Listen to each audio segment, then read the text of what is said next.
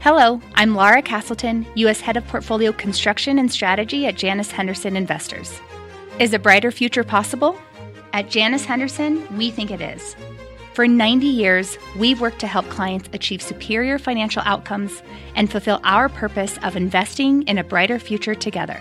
We know that this means our thinking and our investments are helping to shape millions of brighter futures for the next 90 years and beyond. To learn more, go to janushenderson.com. So much for a comeback. Stocks are falling hard, giving back yesterday's gains as the Wall Street sell-off intensifies. As we speak, we're looking at session lows for the Nasdaq and the S&P. The most important hour of trading starts now. Welcome everyone to Closing Bell. I'm Sarah Eisen. Take a look at where we stand right now in the market. There's the Dow down 666 points. Hard to find a winner today. The S&P 500 down almost 3%. You've got every sector lower. The hardest hit is consumer discretionary CarMax is a part of that story. Ugly results today. That stock down 23%, but it's weakness across the board. Utilities are at the bottom of the list, so is information technology. Energy is faring the best as a group. It's down 1%. As you can see, yields are higher again. The two year note yield almost at 4.2%. Small caps down more than 3%. They rose more than 3% yesterday. Here's our chart of the day, though. It is Apple getting slammed as Bank of America cuts the stock to neutral from buy. We'll talk much more about the reason in just a bit. Also, coming up on the show today, he's been calling for a fall in the fall for a long time. Now it is playing out. Canaccord's Tony Dwyer will join us with his latest thinking on how long this market pain will last. Plus, we'll get key insights into the state of the consumer in these uncertain times, and we are joined by Max Levchin, the CEO of Buy Now Pay Later company Affirm, whose stock is also getting slammed in this sell off. Let's get straight, though, to the overall market with our first guest, David Rosenberg from Rosenberg Research. David, you've been negative for a long time on the market, on the economy. Is this how you expected it to play out? Uh, well, broadly speaking, uh, Sarah, the answer, you know, would be yes. And you know, we have a, the Fed. I mean, really, what's what's happened in the past 24 hours, now that we've got the Bank of England behind us, is, is the Fed has just been relentless in its hawkish rhetoric uh, into an inverted yield curve, uh, surging dollar, contraction in the monetary base, and, and the onset of recession. Uh, and so uh, that just has precipitated this uh, ongoing risk-off trade, uh, and it's probably not going to end until until the Fed Uh, and never mind pauses until the Fed embarks yeah. on the next easing cycle, which is probably at least a year away. But here's what's not playing out exactly as you forecast. The economy is not weakening that much. I know you, you think there's a recession, and a lot of people at this point now are jumping on that bandwagon. But the data today, I mean, did you see jobless claims well below consensus? Now, at, now an April low, the, the tightness in the labor market, which I guess just gives fuel to the bears who say the Fed has the green light to, to go even more aggressively. Yeah, you know, well, well. Firstly, Sarah, we, we, we did have back-to-back quarters of negative real GDP and then it looks like we have basically roughly flat for the third quarter. Uh, that condition, and remember that you know we can talk about GDI, that's income, but GDP is spending, uh, and that's been flat to negative this year. So it's debatable as to whether or not the economy is in recession. That much is true. Uh, but when the conference board's leading economic indicator, leading, not coincident, is down six months in a row, uh, and that database is back to 1959. The die is cast uh, for the recession. It's a matter as to whether it starts uh, in the fourth quarter or the first quarter next year. Your point on jobless claims, 100% true. It is a very interesting labor market. Uh, and the claims numbers just tell you about firings, they tell you about pink slips. And the firing rate is coming down because companies are hoarding labor because we've come through these past couple of years of acute worker shortages. Um, but when you look beneath the veneer, what's also happening is that the hiring rate is coming down. So jobless claims don't tell you about hirings, they tell you about firings. Uh, but we know, for example, everybody loves to focus on the JOLTS data. Everybody just focuses on job openings. But people don't talk about the fact that since February, new hires in the JOLTS survey are negative 450,000. That's since February. So we're heading to a stage now where firing rates are low, but hiring rates are dropping uh, and roughly matching now what firings are doing. So I think we're going to head into a situation, Sarah, where we're not going to get probably maybe contractions in employment, but employment is probably going to flatten or stagnate. And if the participation rate continues to go up like it has uh, this year, uh, even with a flat employment profile, the unemployment rate by this time next year is sitting above 6%. Uh, and that is going to be very much disinflationary as far as wage rates are concerned. So you think the Fed is making a big mistake, keeping up the hawkish rhetoric, continuing to hammer the markets with this higher rates, holding it high for a longer time? Well, at one point, uh, I thought the Fed was making a big mistake uh, until it became very apparent to me in the past couple of months, and especially post Jackson Hole, uh, that they actually are intent on generating the conditions for a recession. Uh, so it's not a mistake. Uh, I think this is deliberate. You have Jay Powell is comparing himself to Paul Volcker, and Paul Volcker deliberately created the conditions for back-to-back recessions to crush supply-side inflation. And all you ever hear from Jay Powell is comparisons not to Arthur Burns, not to McChesney Martin, not to Bernanke or Greenspan or anybody else except Paul Volcker. So I don't know if it's a mistake. I think this is exactly what they want to see happen. They want to see asset markets crack. That's happening. Uh, and that's part and parcel of weakening the economy sufficiently to get to their 2% holy grail inflation. So it might not be a mistake. This could be exactly what it is that they want. The, the, the, there is an argument, though, David, that we might have so we'll have a recession. The Fed is trying to engineer that, but it, but it would be shallow. We don't have the kind of leverage that was built up during the Great Financial Crisis or Great Recession. Household balance sheet, corporate balance sheets are in pretty decent shape, and we just need to take this, this medicine to bring inflation down, which is starting to happen, and on the other side, things will look all right. Do you disagree well, with that? I, am not going to. Yeah, I mean that. That's. I'm not going to dispute that, but I think that the big risk is that we went into this year, went into this bear market, uh, the bear market in equities, and, and, now you're starting to see home prices go down. Uh, we've gone into this um, this year uh, with households more naked long long duration assets than they've ever been in the past. We into this year with the household sector, you know, $45 trillion of naked long equity exposure, $45 trillion of so called wealth, of course, built up into the housing market. So the question you have to ask is it's not about the liabilities, it's about what happens if we get asset deflation. We get asset deflation because you know outside of the dot coms in late 99 we did go into this with the biggest equity market bubble of all time. And this housing bubble by the way the price bubble i'm not talking about leverage but the price bubble in residential real estate was bigger than it was in 06 and 07 when i was pounding my fist on the table uh, when i was at mother merrill. Uh, what happens yeah. if you get double deflation in two critical assets on the household balance sheet that come to 90 trillion dollars equities and residential real estate, and then the flow through to the negative wealth effect mm-hmm. on spending. Uh, for 70% of GDP, that's the consumer. So that's what yeah. I'm talking about. Is that the is that the prospect for this to be a more deeply rooted recession could rely on the asset side of the balance yeah. sheet and the implications that has on confidence and spending over the next 12 to 18 months. I, I knew that was going to be too rosy of a scenario for you. so, David, you have recommended bonds, and that has not worked out uh, on this on this view that inflation would come down quickly and we'll be in recession, and it's just not mm. happening. Bond yields continue to rise. When when does well, that turn? Yeah. Well, so bond yields. So let's take a look and see why bond yields have gone up because it's not been about inflation. We know that commodity prices have been coming down very sharply in the past several months. We know now we're seeing some cracks emerge in the rental story the Case-Shiller Home Price Index just came out for July. It was negative. That was a bit of a surprise.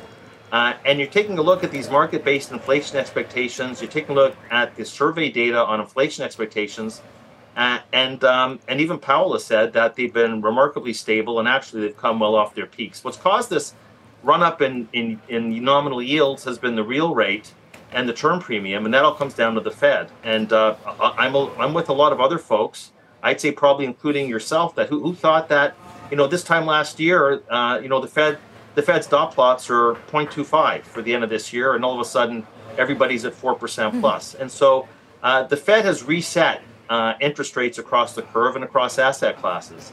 The fact of the matter is that you're quite right. That, that's one of the things that Fed is that that's what the Fed has done to the stock market to some extent is they've taken uh, the mm-hmm. N out of TINA. There is now an alternative. And so, you know, you've got attractive yields after tax and munis, uh, 4% front end yields in the treasury market. Um, look, there's a something that never gets talked about uh, ever on business or financial media shows is the $10 trillion market called the market for corporate bonds. uh, which have been reset, I think, very favorably here. If you're looking for an asset class, yeah. you're willing to put some toes in the risk pool. Uh, I mean, you, you got, um, you, you, know, let, you're not talking about high yield. Uh, you know, you're talking about yeah. Uh, single A corporate bonds right now are yielding five and a quarter percent. Uh, so without talking about what's already happened in the past 12 months, and it's not been about inflation expectations or the economy, you know, I'd be thoroughly embarrassed if I got the economy wrong and bond yields shot up. This is really about the Fed. The Fed giveth, the Fed taketh away.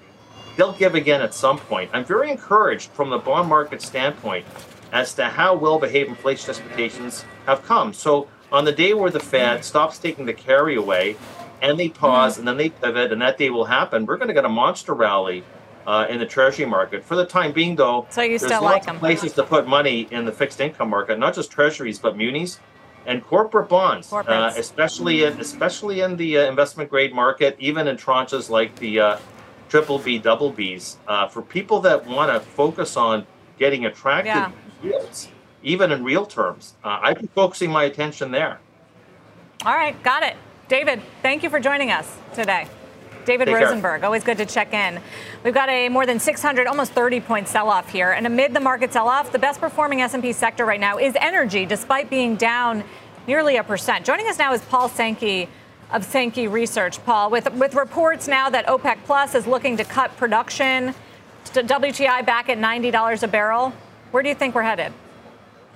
Yeah, it feels pretty good here. I mean, we've got the OPEC meeting next uh, Wednesday, the 5th of October, and uh, it looks like it could be a 1 million barrel a day cut that will be announced. Now, that's not actually going to come through uh, because of the total mess that is OPEC production levels versus quota. But the other thing, uh, Sarah, is the Strategic Petroleum Reserve drawdown is is temp is is uh, tapering now, and that's also getting people excited as we head into winter. Sorry, I should have mentioned it's Brent that hit 90 earlier. WTI is still about 81 dollars a barrel, which is key, right? Because we're we're monitoring this hurricane. It looks like the oil facilities and production is is okay, Paul. Not as disruptive in past hurricanes. Yeah, there's been some talk about uh, fertilizer imports into Tampa, but as you know, Florida doesn't really have any oil and gas, and, and the, the Gulf Coast stuff, which is obviously offshore Louisiana and Texas, seems unaffected, absolutely.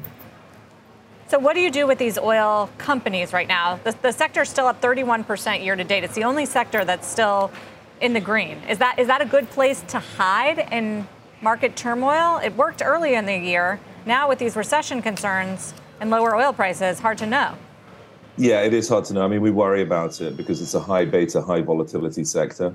So that means that in a bad market, typically it's it's going to underperform. But, you know, as I've said and you said, we're heading into winter. We've got the OPEC cut, cut coming up. We've got the SPR. The SPR at the margin has been an enormous pressure on oil markets. And uh, as you said, whether you look at Brent or WTI, it's still remarkable given how weak China demand has been this year, given how Russia hasn't come out of the market from an oil supply point of view. It's quite remarkable that we're arguably looking here at a floor of 80 that's been established because this year has kind of been bearish. And um, you know that's important because if the floor is 80, then the mid-cycle is 100 and the peak is 120.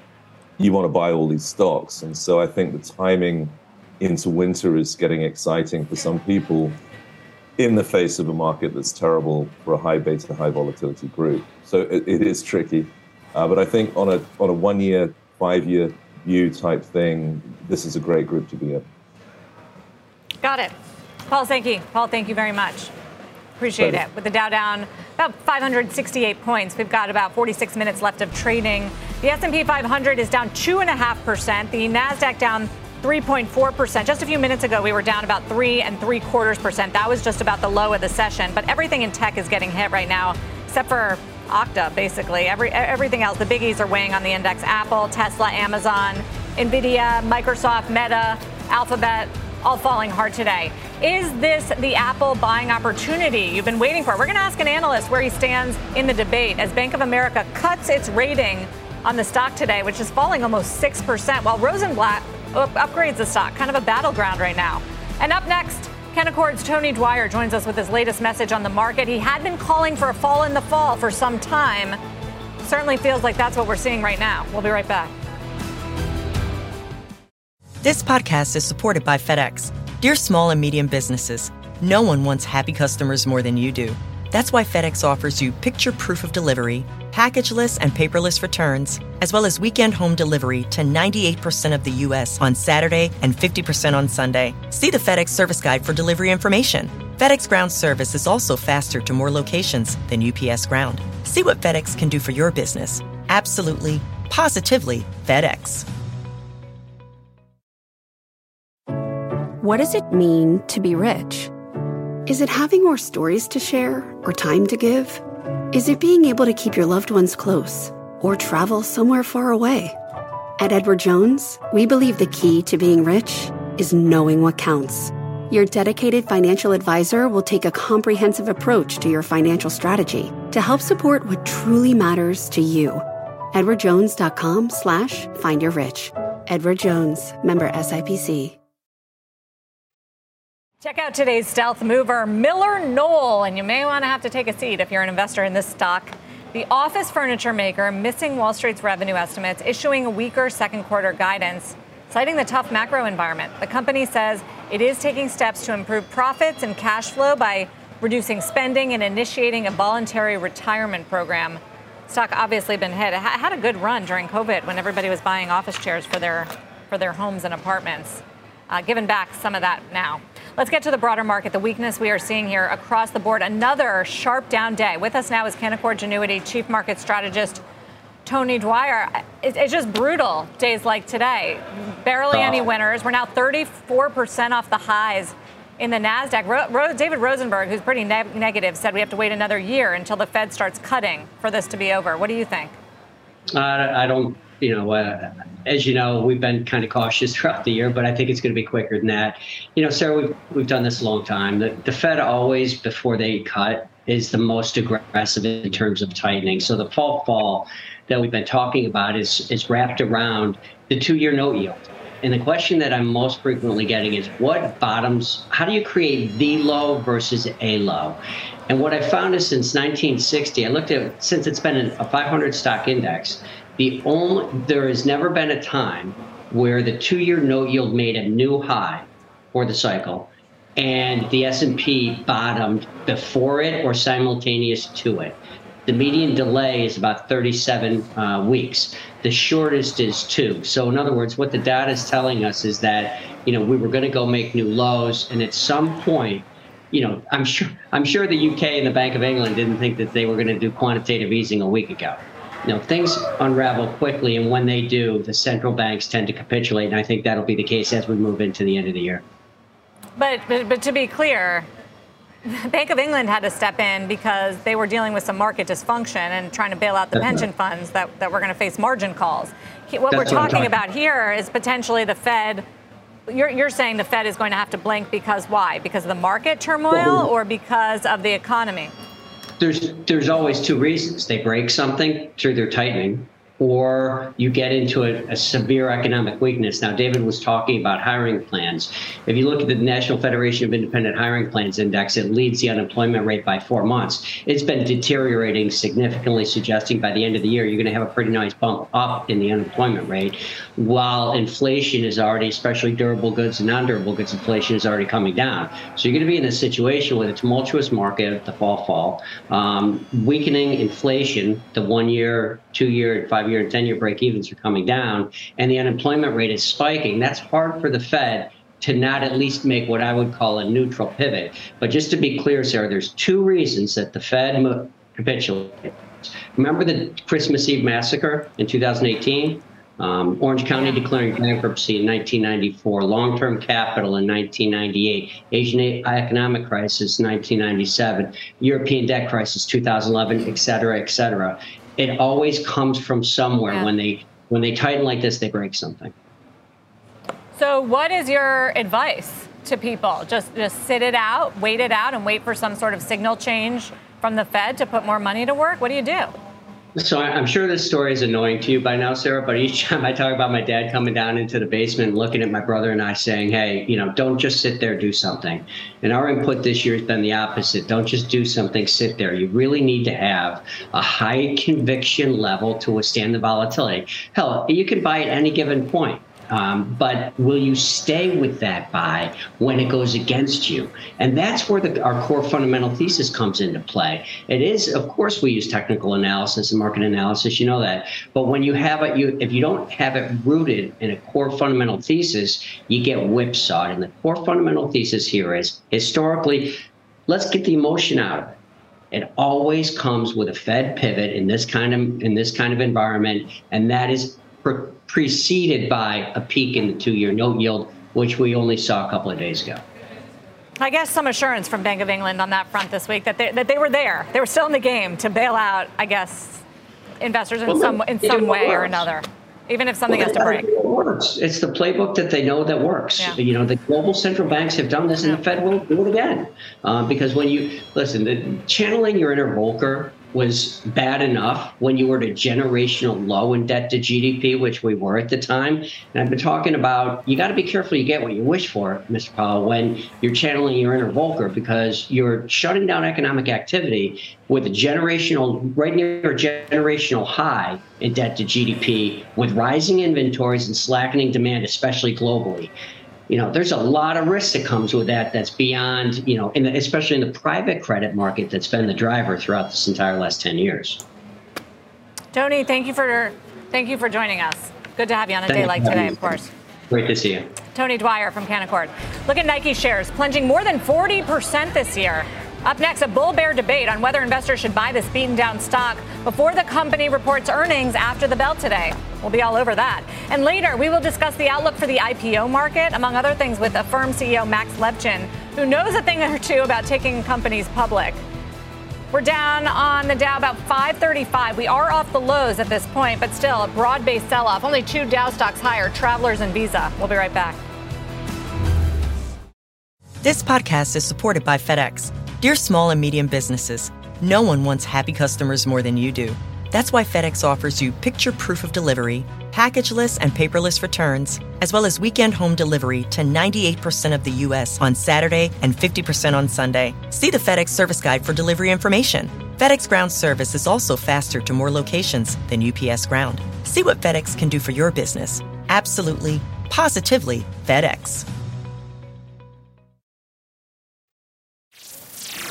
Nike reporting earnings after the bell. A lot of bearish sentiment on Wall Street. At least eight brokerages have cut their price targets on the stock in the last two weeks. So, time to sell or is it a buying opportunity? We've got two sides of that debate right now. Joining us is Adrienne Yih of Barclays, who recently downgraded the stock to equal weight, and Piral Dadhania of RBC Capital, who initiated coverage last week with an outperform. So, Adrienne, what, what is the big problem here, and is it already in the stock?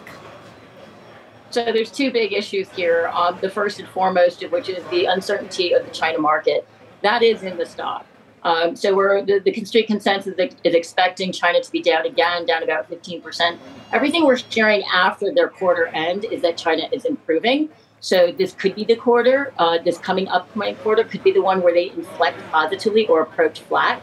So that is in the stock. The second piece of it is, you know, future demand, potential recession um, particularly in the North American market, where we're starting to see a lot of inventory. Inventory in North America growing for about 40%, uh, 38% faster than sales. Those are the two big ones. Piral, why are you not as concerned about those issues?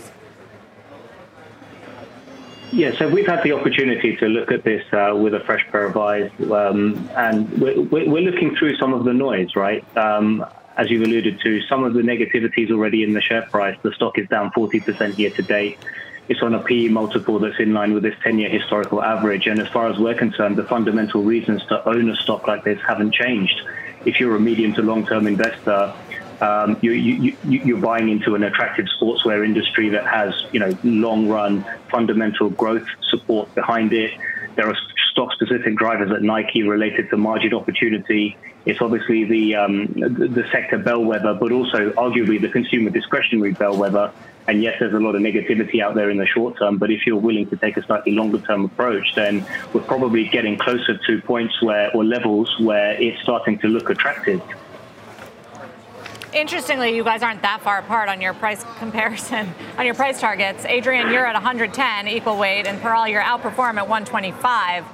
Uh, so, so when would you step in, Adrienne, to buy this? When you when you've heard that the inventory problems are worked through, or are you longer term worried about demand here? So I would say, and um, our price target is uh, fiscal year end at the end of calendar next year. So it's really kind of a 15 month price target.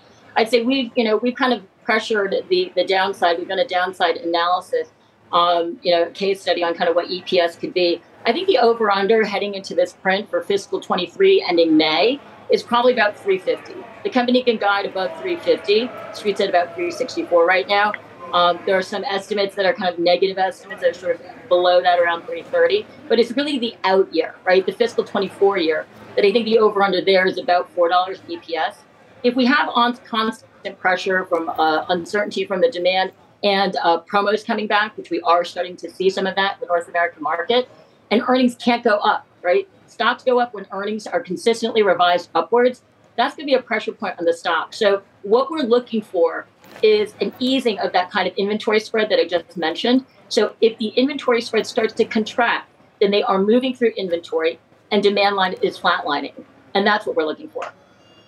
Piral, is Nike in worse shape than others on the inventory problem in North America?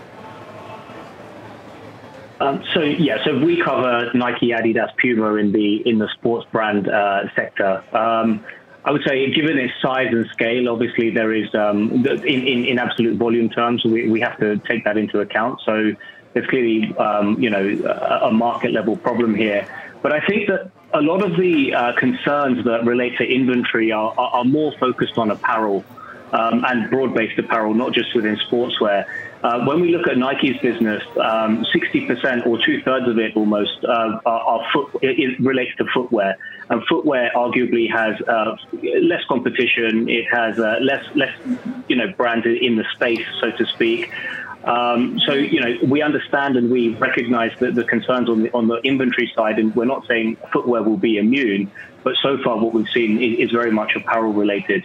And I'd just like to also add, right, that, that one of the key debates, uh, as my colleague uh, rightly mentioned, is, is, on China. China is, is certainly a negative sentiment driver for now. Um, but Nike have clearly guided to what the uh, headwinds for China are going to be. And by the end of the second fiscal quarter, that should be in better shape. Uh, some of the indicators we look at do point to an improving backdrop in the China market. And actually, we take a slightly more positive view going into 23. Assuming that China recovers, then I think that that can be a significant inflection point for the market and investors' view towards sporting goods stocks, which at the moment sentiment is very low. We're seeing this big sell-off, uh, Adrienne, and, that, and, that's kind of my, my other question, which is to what extent is Nike a bellwether here? Because we're going into an earnings season. Nike's always out of sync. It reports first. And it's, it's dealing with the FX issues. It's dealing with the macro headwinds. It's got the China exposure, the inventory problems. Earnings expectations overall for the market are a little bit of a wild card in a debate right now. And I'm wondering what we can glean from Nike and how much of it is, is Nike specific. Yeah, the they're the latest, right? They're going to be the most recent touch point that we have on the overall consumer and the global consumer at that. Um, I think you know, just generally speaking, global macro not looking that great, right? FedEx, Ford, a lot of these big company global numbers are coming out, and they're not looking really great. So I would say that the what we're going to get from them, I think the two critical points are what are they saying about sort of global demand? What we saw during the quarter from the retailers is strength right? So whenever we're looking at inventory, I always remind people that that is a point on the balance sheet for future demand, three, six, nine months down the road. That's what we're worried about, right? The demand destruction that comes after, right, in, in the coming months and so and so forth. So I think the two key things here are any commentary on kind of what they're seeing. We would expect them to say that things are good today eh, from, from the retail partners. But the key thing that will tell you and it'll trigger kind of whether or not we have an inventory issue we did notice that they pulled a minimum advertised pricing during the quarter, their MAP pricing. So you could always mark mm. down their product behind the scenes, but you could not advertise it. And so that's a sign that things may be a little bit, yeah. you know, over their skis in inventory. Got it. Adrienne Piral, thank you very much. We'll be watching for that number after the bell. I'll be covering that. Here's where we stand right now in the markets. We've come back a little bit off the lows. When we started the hour, we were down more than 600. We're now down 471 on the Dow. S&P is lower by about two and a quarter percent. It was two and a half moments ago, and the Nasdaq is still down three percent. We've still got every sector down, broad-based weakness, especially in tech, but all over this market again. Up next, an exclusive interview with Affirm CEO Max Levchin on whether he's starting to see any signs of slower consumer spending. And a reminder, you can listen to Closing Bell on the go by following the Closing Bell podcast on your favorite podcast app. We'll be right back with the S&P down 2.2 As the Fed keeps raising rates and talking about it to combat inflation, fears of a hard landing are growing. And investors are not looking kindly on the payment players like Affirm. Check out that stock. It's down 80% year to date. Joining us now in an exclusive interview is Affirm CEO Max Levchin. Max, thank you for joining us. It's always good to talk to you. Thanks for having me. It's been brutal for your stock and, and others like that. New, newly listed companies. You went public January last year. Do you regret taking this company public? No, I, I cannot say I do. I think uh, part of uh, part of the calculation was uh, making sure we're well capitalized to weather any sort of storm. We were lucky enough to uh, have our investors trust then, and we intend to deliver on the promises we made. So, uh, no, I think uh, the current turbulence notwithstanding, I'm I'm excited to continue delivering on the promises we made. Uh, yeah, I, I, asked because you've taken companies public before, obviously, and, and we're in this period right now, this bear market, where investors are wondering if, if these new industries like buy now, pay later, newly listed stocks, certainly the unprofitable ones, are going to be around during the next recession and they're going to come out of this cycle and who's going to come out as a winner. How, how are you talking to investors about those tough questions right now? I think uh, proof's always in the pudding. So uh, we intend to show much more than tell.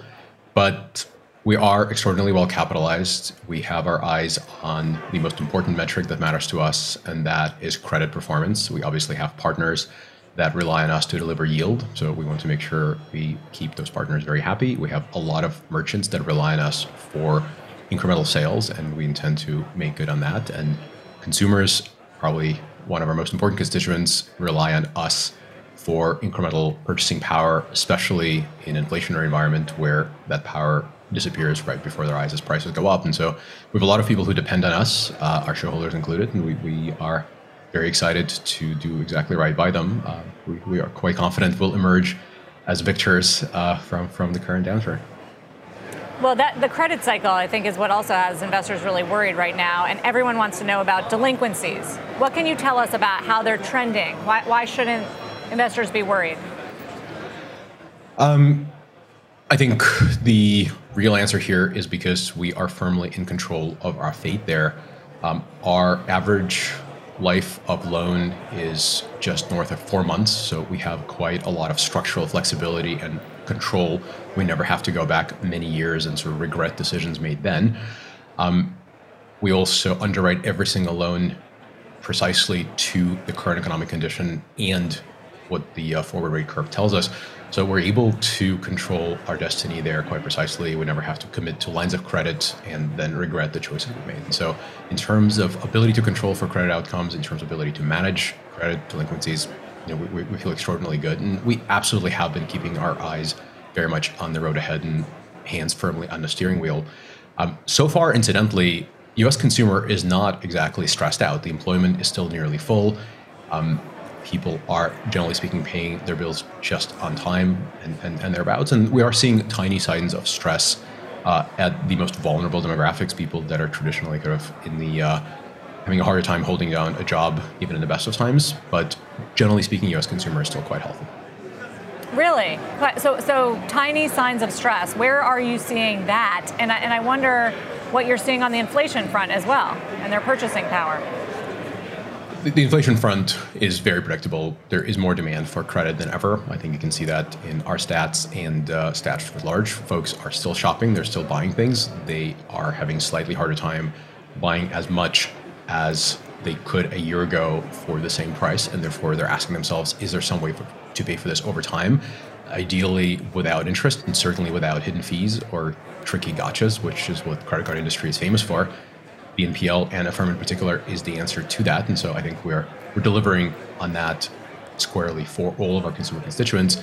Uh, in terms just to answer the stress question, uh, like I said, just the uh, lower credit tiers are seeing some degree of deterioration, which is easy for us to control for. Uh, but again, very broadly speaking, U.S. consumer is healthy and paying their bills on time. Do you have any issues yourself getting money from banks or the market?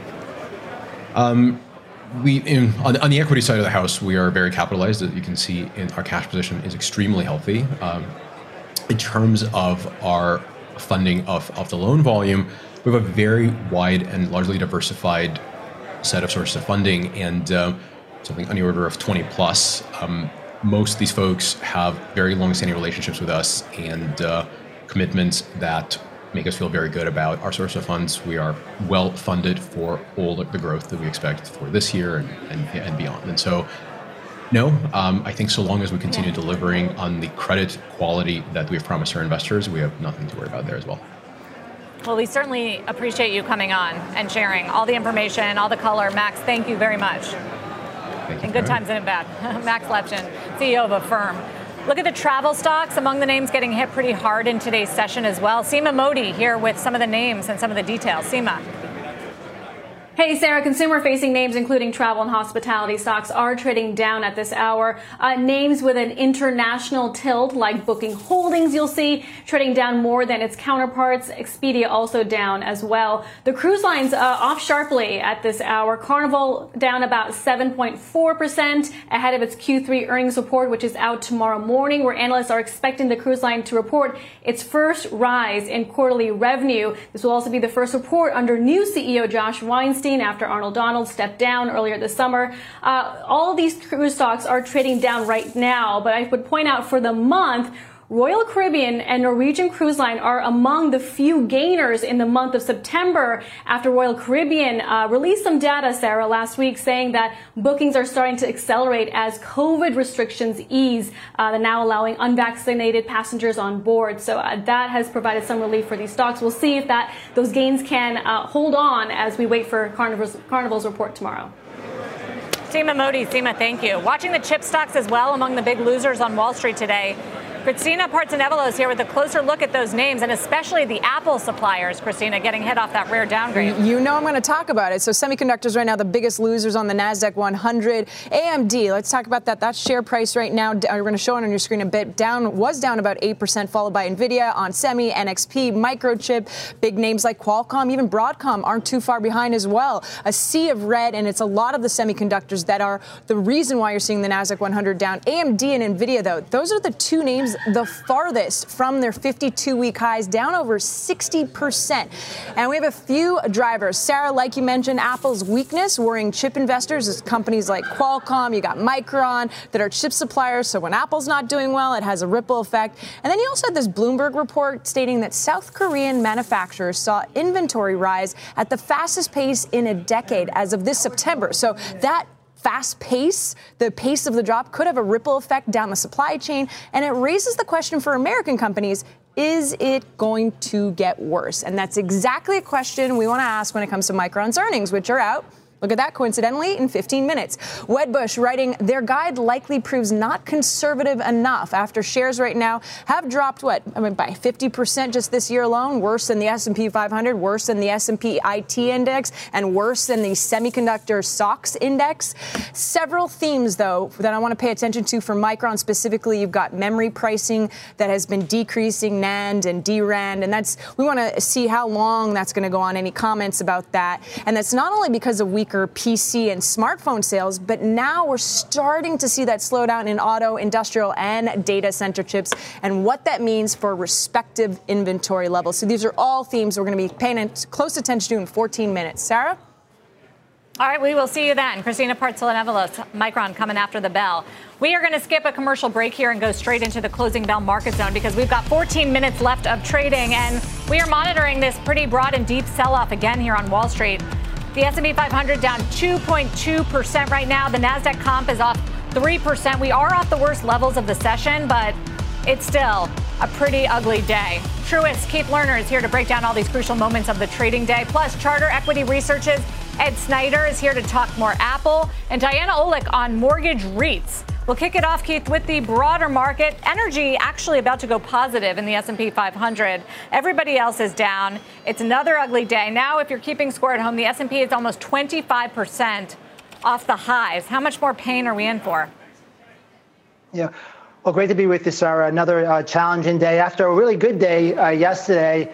Um, we continue to think we have this very complex global backdrop, and that you know it, it makes sense to continue to be up in quality and defensive. But I will say, really, on a more of a short-term perspective, we're actually getting a little bit more positive short-term. And even today, I know it looks ugly today, but we're watching a couple of kind of small positive divergences. Um, yes, uh, you know, Apple's down a lot utilities are down, and t- towards the end of at least a, a, market decline, we you bring down the winners as well, and we're seeing that today. Mm. And then you're seeing, like as you mentioned, energy a little bit of a bid there as well. And most of our technical indicators are the most stretched to the downside that we've seen since the mid-June lows, and also before the, the pandemic lows. So again, I want to be clear: we don't think this is time to be an offense.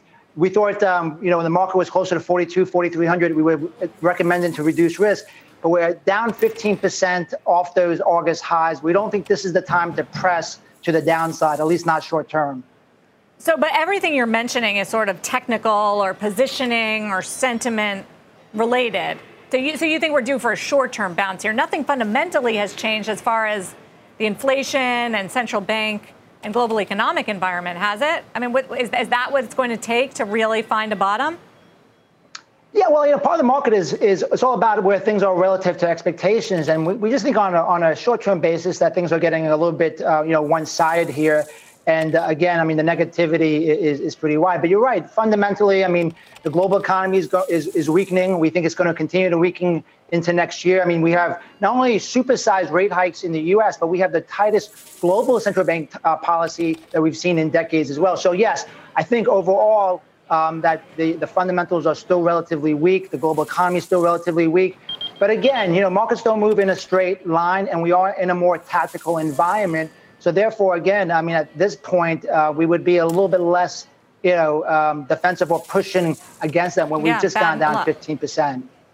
A lot of bad news in there, I guess, is, is the point. Let's talk Apple, Keith, because down five and a quarter percent today. Unusual move for the biggest stock. Bank of America downgraded it this morning to neutral from buy. The concern there, weaker consumer demand. But another firm disagreed. Rosenblatt actually upgraded the stock to buy from neutral and raised its price target to 189. Joining us for more is Ed Snyder, Charter Equity Research Analyst. Where do you come down, Ed, between the two on what to do with Apple? I'd be quite bearish here. We've been predicting this since January. The increased uh, down cycle the recession. We've only just hit the beginning of it. It hit retail. We saw that in spades last quarter. Uh, it's now moving in industrial and automotive. But as far as Apple's concerned, it was inevitably going to get to them sooner or later. The shocking thing here is that the last time that Apple fell short of unit sales, uh, you didn't see it until the faithful bought all their phones. So they launched in September. The faithful finished buying their phones probably around December.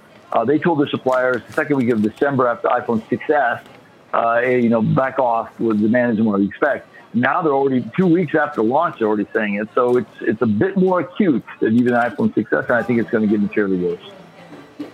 The thing is, when it comes to demand, it, it, seems all very speculative. It comes from a report, it comes from hearsay, it comes from monitoring, and, and you know sometimes that's right. But how, how do we know what's actually going on with these new units? I don't. I wouldn't consider it to be speculative. There's been uh, lots of indication that demand is weakening. Last year at this time, several of the semiconductor suppliers into the China food chain, uh, especially Qorvo, ran into a huge inventory problem. Sales slowed down. All the Chinese thought they'd sell a lot. They didn't. They're still sitting on that inventory. They're going to have a rough time of it coming up here.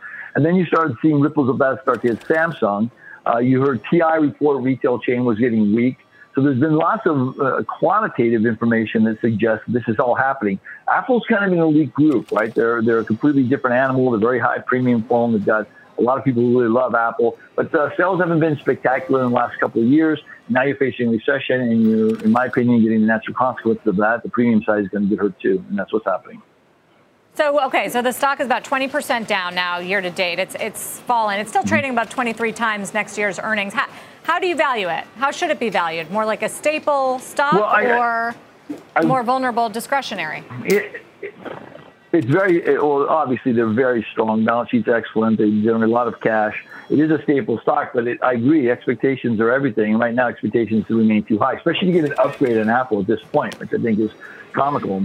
So you're going to get uh, an element of the investors who still believe, hey, you know, we'll shake this off and things will be better. But if you're talking about um, uh, too little demand two weeks after they launch, then you're looking at probably one of the worst iPhone selling seasons in the history of iPhone. I don't know how bad it will get. Um, it may not be super acute, but it's going to last for quite some time. And I expect you're going to hear a lot about this in the October reports from the semiconductor companies that supply that. So I would not be getting bullish on Apple or actually most anywhere in tech at this point because the other shoe of the recession is starting to hit industrial and automotive. Micron said that in the pre-announcement early this uh, earlier this uh, in August they did, and so you're going to hear it again at the uh, when they report the quarter um, in a few minutes or so. So there's a lot more bad news that's got to inform the, the tech valuations, and I just wait to that. And then when we get on the bottom side of it, then then I start looking at getting bullish. Well, it's hitting all the everything's hit right now, as Christina said in the chip world. But a lot of these Apple suppliers hit especially hard. Skyworks, Cirrus, NXP. Yeah. Thank you, Ed, for joining us. Ed Snyder. My pleasure. Bears are coming out around Apple. The worst performer right now on the S&P 500, right there, it's CarMax. Look at that, slamming the brakes on this one, down 25%. The used car retailer badly missing Wall Street's earnings estimates, blaming softening consumer demand, vehicle affordability, rising interest rates, and a jump in operating expenses. Phil LeBeau joins us. Phil, do these results mean consumers have hit their limit on just how much they're willing to borrow to pay for a used car as rates are increasing?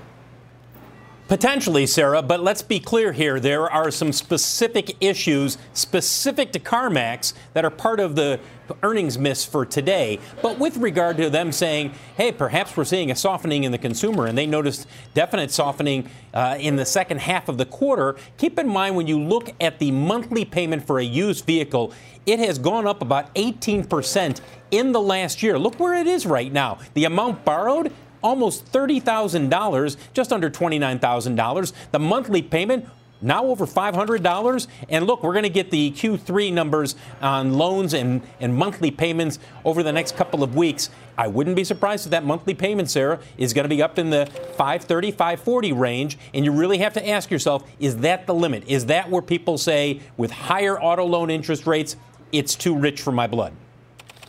Right. And Keith Lerner, the question is, what does it mean for some of the auto the other automakers, which are getting hit very hard today in the session because demand hasn't been the problem here. It's been supply. Right, Phil? When did we talk to Mary Barra? Like a week or two ago? And she said it's not a demand problem, it's a supply problem. So, Keith, do we have to start worrying about demand with, with these rates rising for autos?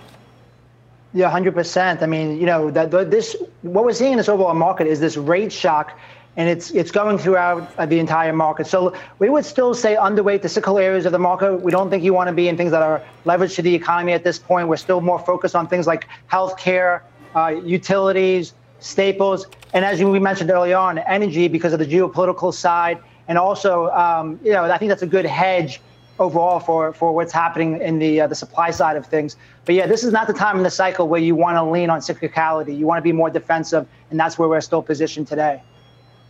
Well, speaking of cyclicality, mortgage rates have been rising fast. Phil thank you, by the way. Let's hit the mortgage REITs because they are among the hardest hit names today. Diana Olick joins us. Diana, reaction to rising rates or something else going on? Well, Sarah, first and foremost, it is rising rates. Of course, the 30 year fix crossed over the 7% line on Tuesday, according to Mortgage News Daily, and that made some headlines, of course. But even before that, last week's mortgage demand was pretty pitiful. Applications to refinance down 84% year over year, and applications to buy a home down nearly 30%. At 7%, just 150,000 borrowers could actually benefit from a refinance, and that's according to Black Knight. We also got some pending home sales numbers this week showing another drop for the sixth straight month. And while sales of newly built homes had this kind of weird bounce higher in August, it was likely due to a brief drop in rates, which of course again are now higher. And if it's any consolation, though, rates did come back just below 7% today, 6.82%. But always a reminder, we started this year, Sarah, at 3. Oh, yes. Painful reminder for those who are trying to buy a house. Diana Olick, Diana, thank you. Keith Lerner, so, so you think stocks are oversold. You think a lot of the bad news is in. How would you be positioning right now in the market with with it doesn't see, you know, a lot of people want to see yields peak before they get back into the stock market. We really have, we continue to see this rise. Yeah, and just to be clear, I mean, this is again, as you mentioned earlier, this is more of a, a, short-term position sentiment view. Our broader view for the next six to 12 months is that we're in choppy waters. That's likely to continue. We're just saying if we have a little bit of strength, use that to reposition towards more a defensive bend. So stay with the defensive areas. The fixed income markets are looking more attractive, especially with high quality fixed income. We wouldn't be in the credit side. I will say, going back to the, the, the interest rates, which you just mentioned, um, you know, rates hit 4% earlier this year on the 10 year. Right now, they're at 375. The two year is still well below the low earlier in, in the week, and the US dollar is also. So, those are all, again, incrementally. Maybe that gives us a little bit of re- relief and stabilization. But ultimately, we think any balance should be used to reposition to be more defensive. And that's what we've been doing most of this year and we'll continue right. to look to do so because the economy, all these rate hikes are going to weigh on the economy as we look forward. Yeah. Okay. So we're not we're not making new highs in treasuries and the dollar today, but we, we saw the highs earlier in the week, so they're they're fresh in investors' mind. We've got two minutes to go here in the trading day. We're seeing the volatility spike. Interestingly, the dollar is a little bit weaker on the day. You know, we had this big rally yesterday, Keith, off the Bank of England, stepping in, intervening in the bond market to to calm things down. Was is that a hopeful sign or is that a problematic sign as as we go forward and we debate what the Fed is ultimately going to do and whether it's going to stop? I think it's actually somewhat problematic because it tells you that the the old medicine um, you know, for the market is no longer there, right? On one side, we have monetary policy that's restrictive, and now we're seeing, you know, historically, if the if the Bank of England or, or we had a big fiscal stimulus package, the market would rally on that. Right now, instead, the market's sold off because they're worried about inflation. So we don't have very loose monetary policy. We have restrictive policy there, and the market um, isn't benefiting from stimulus from the fiscal side. So overall, I think that leads to a more problematic market as we look forward again for the next six to 12 months. You know, the Fed's not coming to the rescue, and the fiscal policy isn't coming to the rescue. So we have to kind of go through this you know, a little bit of economic pain, as, as Powell has said uh, recently. Yep, feels painful for investors now. Don't have to remind them about the rescue. Thank you, Keith Lerner. It's good to have you from Truist Securities. As we head into the close, the 10 years at 375 to Keith's points. It's off the high of the week, which was above 4%, but still elevated yields. You've got every sector lower in the S&P 500. Energy is faring the best. It's barely down. The worst performing sector is actually uh, utilities along with consumer discretionary. CarMax is a big part of that story. Some of the travel stocks as well. The auto stocks are getting hit hard, as we hit earlier. And tech is right in the firing line. Apple, the biggest drag on the NASDAQ and on the Dow right now, which is down 1.5%, rallied off the lows, but still an ugly day. That's it for me on Closing Bell. See you tomorrow. This podcast is supported by FedEx. Dear small and medium businesses, no one wants happy customers more than you do. That's why FedEx offers you picture proof of delivery, packageless and paperless returns, as well as weekend home delivery to 98% of the U.S. on Saturday and 50% on Sunday. See the FedEx service guide for delivery information. FedEx Ground service is also faster to more locations than UPS Ground. See what FedEx can do for your business. Absolutely, positively FedEx.